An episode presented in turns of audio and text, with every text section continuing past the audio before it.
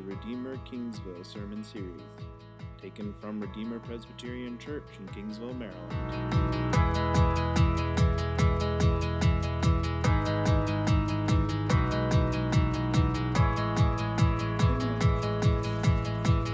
Well, you recall from last week that we had been talking about Jesus' encounter with the Samaritans, particularly with the Samaritan woman. How Jesus, after traveling from Jerusalem to Samaria, had this encounter with a woman who was shunned and scorned by her community. And in the midst of the day and its heat, having plopped himself down out of exhaustion, the Lord provided his son Jesus an opportunity to meet this woman who was scorned by her community, steeped and entrenched in sin, and to reveal to her her very need, not just for acceptance in her community, and certainly not the ability to have a water that would not run dry so that she wouldn't have to make both that difficult and that shaming journey in the midst of the day, day after day. But instead, he had revealed to her that if she was to have eternal life, if she was to worship in spirit and in truth, then she would have to become a new creation. She would have to put her faith in Jesus Christ, the true Messiah, and as John revealed in that passage, the Savior of the world, who had come as God's Lamb to take away sins by putting them upon himself. And it's only then that she would have a river of life bubbling up from her heart, internal, that could not be quenched, that would never run dry, and instead would satisfy, it would sate her forever, as she looked to Christ alone for faith, who would then provide the truth by which she could have right relationship with God and all of creation through him. And it was this message that she had shared in that community. She had run back to town. She had took great risk to go to a community that had abandoned her, that wanted nothing to do with her. And instead, in the midst of her proclamations, that one was unique, perhaps even that new prophet, that new Messiah that Moses prophesied about in Deuteronomy chapter 18. that Perhaps he was in their very midst. And that community had come. And when they had come, they had fallen at Jesus' feet. And no longer believing the testimony of the woman, instead hearing the words of Jesus himself, they believed in him. And you can see the contrast there. He had just been rejected by those in Jerusalem. He had been unwilling to commit himself to them on account of the fact that they were coming to him to see signs and wonders. Not seeing that he was the true Messiah, but instead thinking that he was some wonder or miracle worker and nothing more. And so Jesus had been reticent to commit himself to his own people in Jerusalem. And hearing that the religious leaders at the time were seeking to divide his own ministry with John the Baptist, he had gone to Samaria, where he had been accepted full scale, without reservation. And many believed in him. And it's with these two contrasts in mind, both his rejection by the religious leaders in Jerusalem and his acceptance in Samaria, that we reach his travels to Galilee.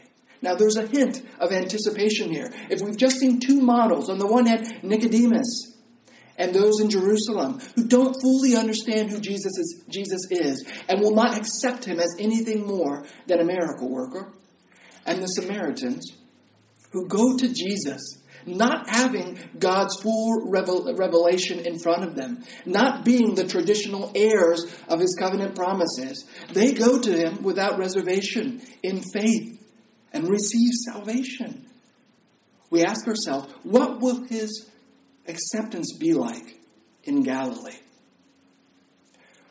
How will his own native peoples, how will they receive him? And I'll tell you that verse 44 is not very encouraging. Because John tells us Jesus himself had affirmed, he testified, that a prophet does not have honor in his own hometown. Therefore, when he came to Galilee, the Galileans welcomed him, having seen all that he had done while in Jerusalem at the festival, for they too had gone to it. Now, I don't think I have to tell you that much ink and special dedication of scholarship has been given to these verses, verses 44 and 45. And as much as I would like to wax on about the different possibilities and interpretations of these verses, I fear that if I did so, you would take this opportunity to go and take a bathroom break or to grab a coffee or whatnot, and it would be lost on us anyways. We don't have the time to go through them. But what I will say is that context here indicates that rather than a full acceptance of Jesus, not strictly as wonder worker, as regular prophet,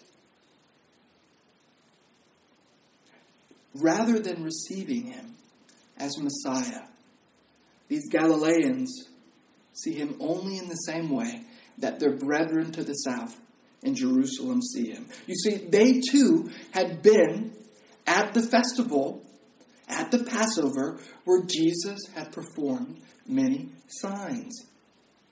His ministry in Judea had incorporated a number of signs, a number of wonders.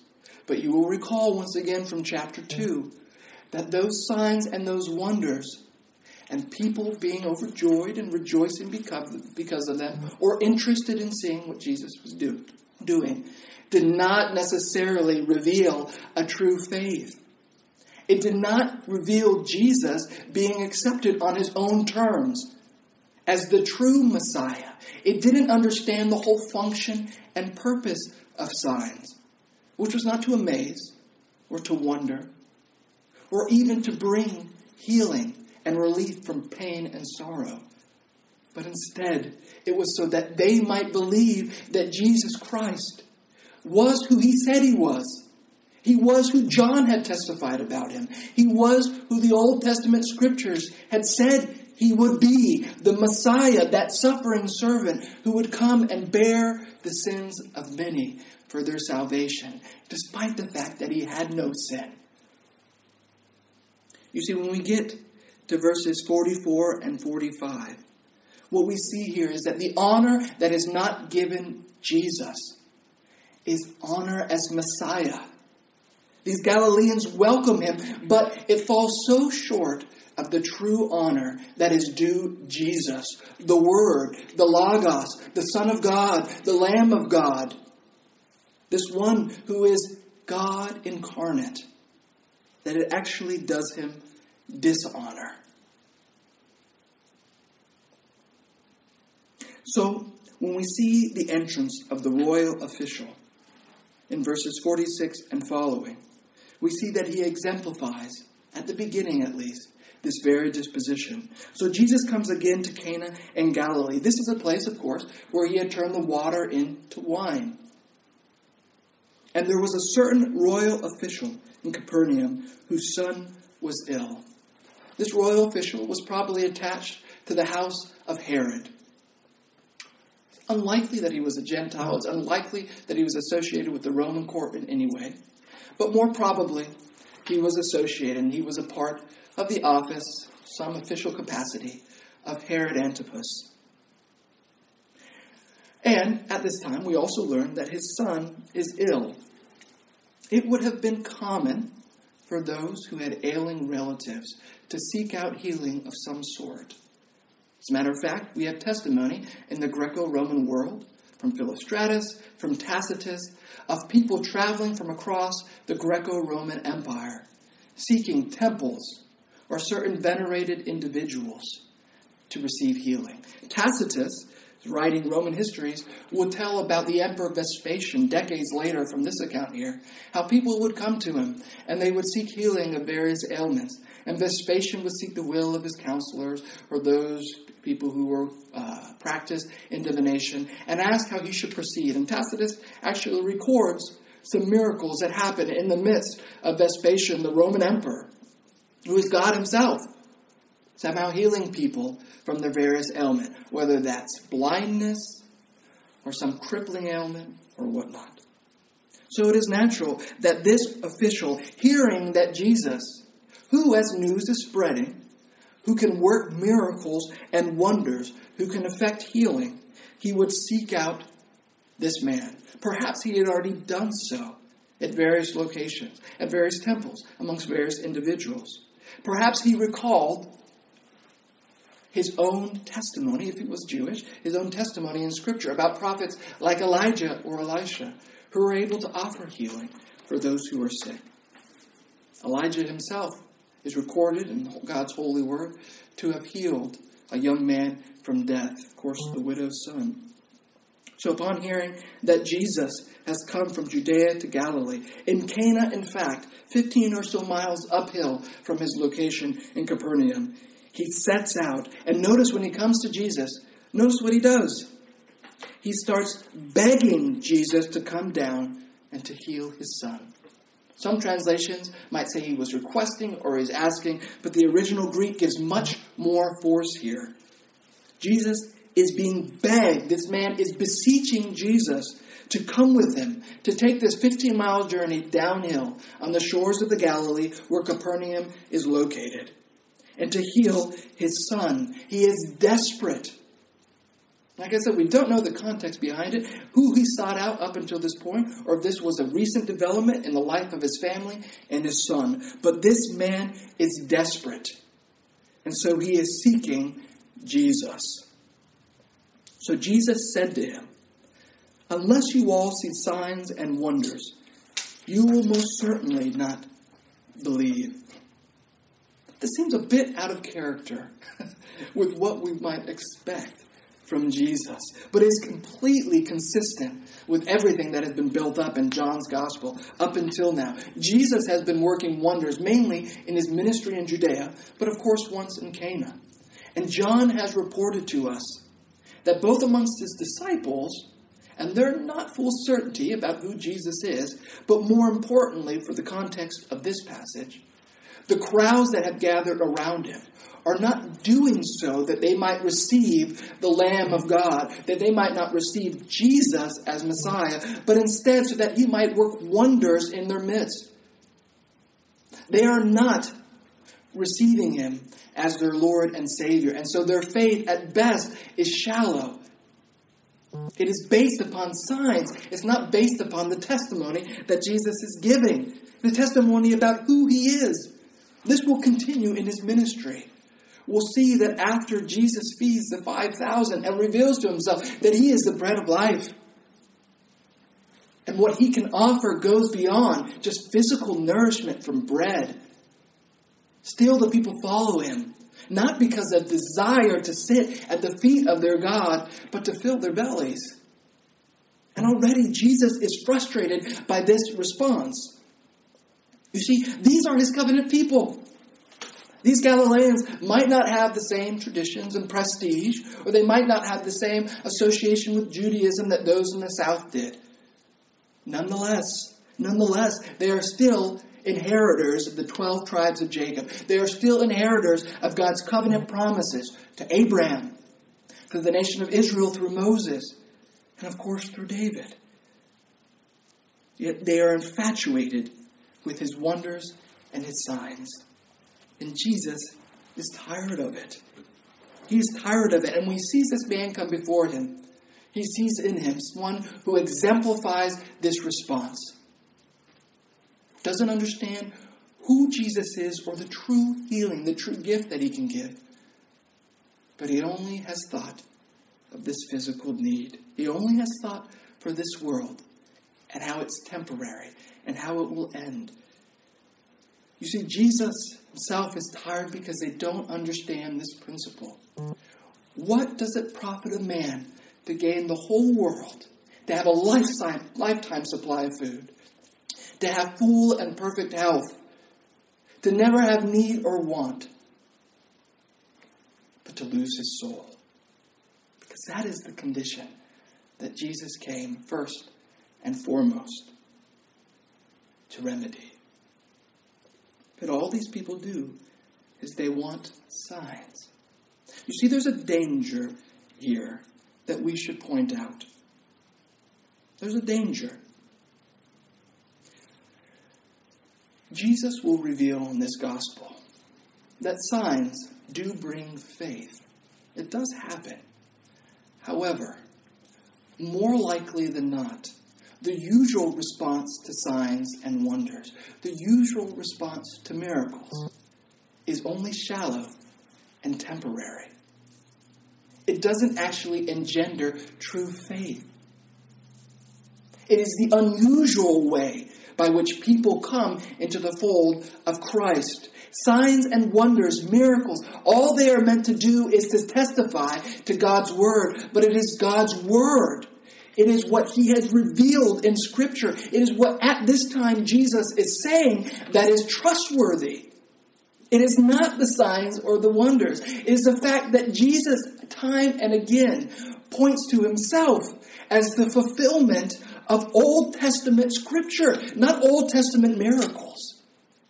It is Jesus' word that is life changing. And we still have this problem today. How many of us know people that have said, if I could just see Jesus, if he would just appear to me now, then I would believe?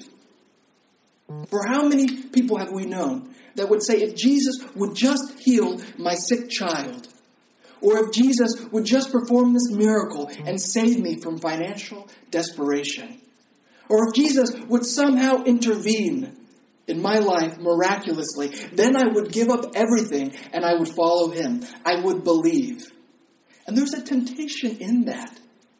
That if we, if the church had access to miracles, then somehow it would heighten our efficacy in if gospel evangelism. Somehow more people would come into our fold. More people would join the church of Christ. And what Jesus is saying is that that is not true. It is not true that more signs, wonders, if miracles were happening abundantly today, that more people would come to him in faith.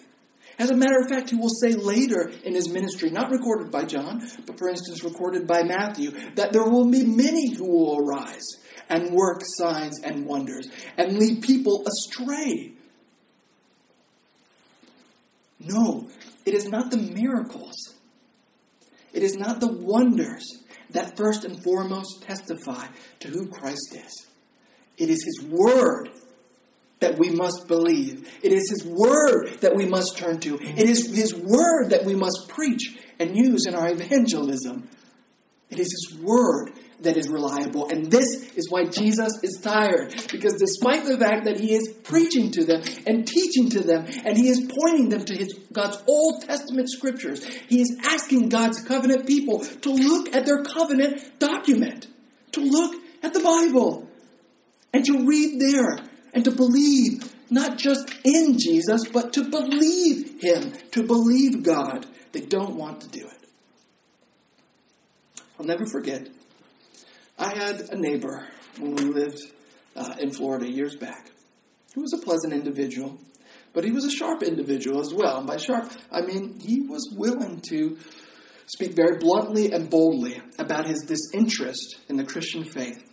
He himself had actually been training to be a Jewish rabbi, and his wife had been in training to be a Roman Catholic nun. And at some point in their lives, they had got together and they had abandoned their faith. They wanted nothing to do either with Judaism or with Christianity.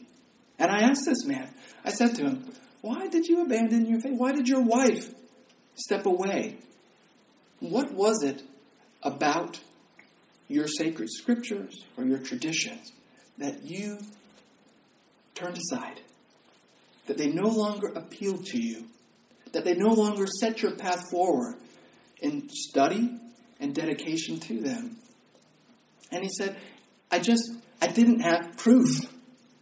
I didn't have proof that what my scriptures were saying were real. My wife said the same thing. She couldn't, she just didn't have proof. She couldn't believe that Jesus was who scripture says she was.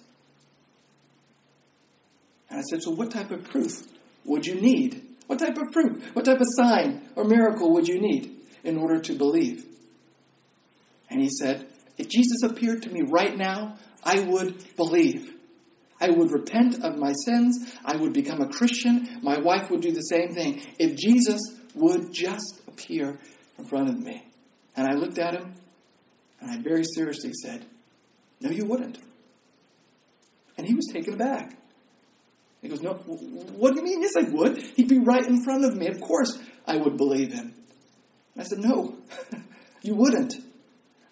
If Jesus was right here standing in front of you, and you could put your hands in the holes in his, and you could touch the scar in his side, you still would not believe. He said, Why not? I said, Because you have all the testimony that you need in God's Word. It was the same in Jesus' parable with the rich man and Lazarus. When in hell looking up at Lazarus and, the rich, and Abraham, the rich man says to him, Father Abraham, send Lazarus to my family so that they might see a man who formerly sat beneath my table. They might see him alive. They might testify, that he might testify to them, and they might then believe, that they might turn from their sin, seeing this miraculous resurrection from the dead.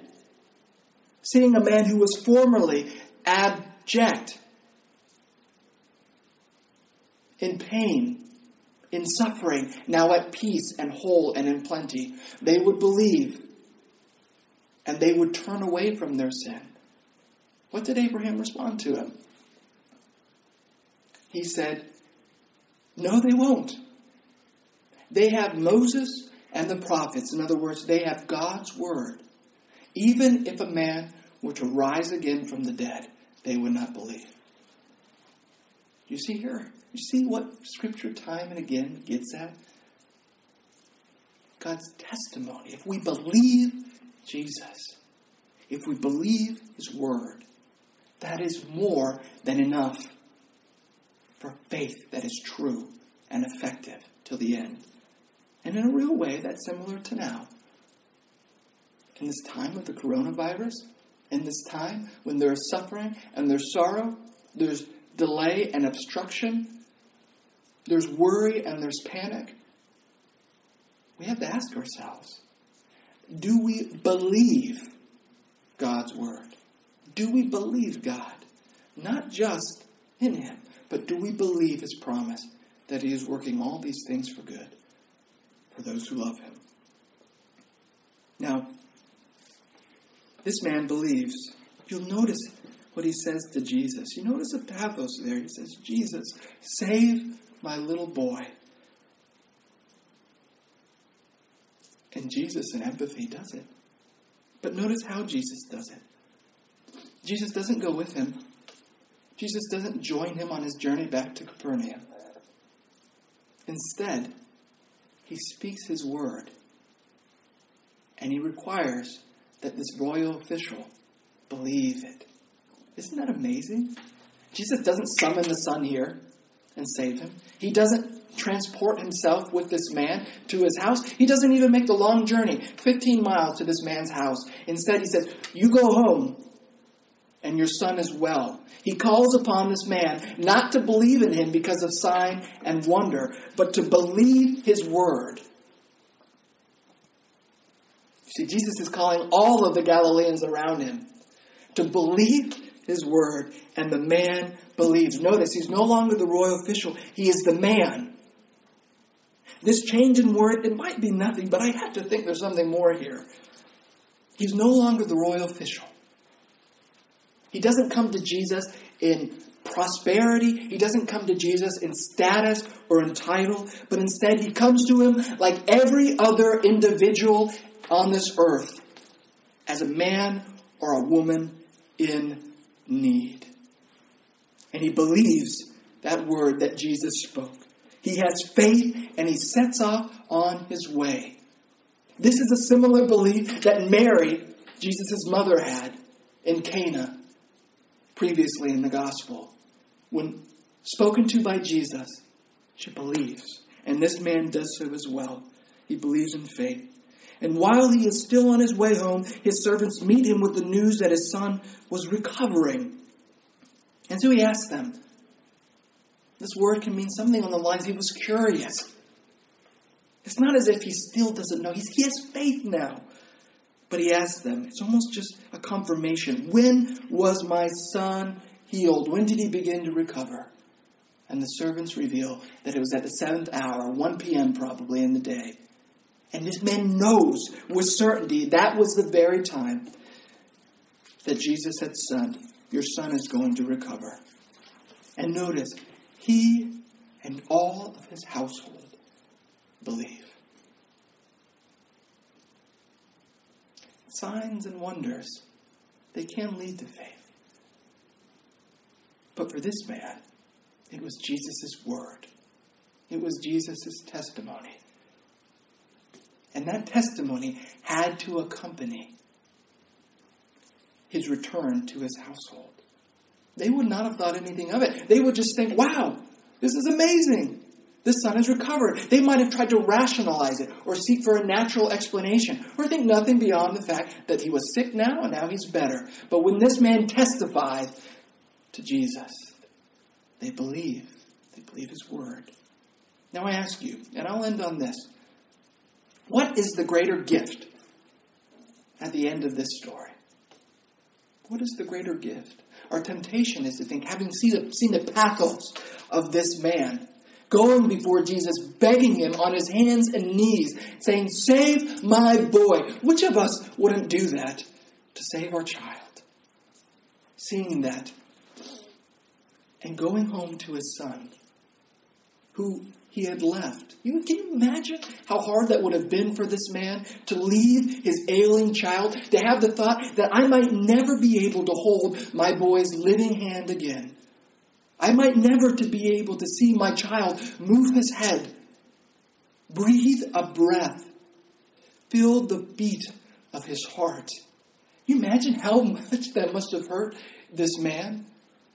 And so it's natural to think that the greater gift here is when this man is reunited with his son, who might very well run out of that household and jump into his father's arms, that that would be the greater gift. But let me encourage you, friends, that is not the greater gift in this story. That is not, first and foremost, the best gift that Jesus gives here to this man. You see, he gives him faith. When Job, who had lost everything at the hands of a bargain between Satan and God, had lost all of his property, had lost all of his possessions, had lost his children to death, and had even, as far as we can tell, lost his wife. What is the greater gift in Job's story at the end of this? Is it the fact that God blessed Job with more possessions, with more property, with more children and riches? Is that the gift that we're to take away from this book?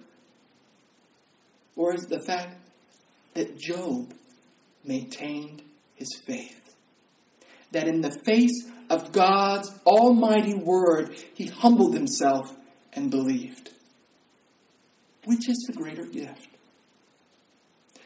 Many of you know that my wife is sick.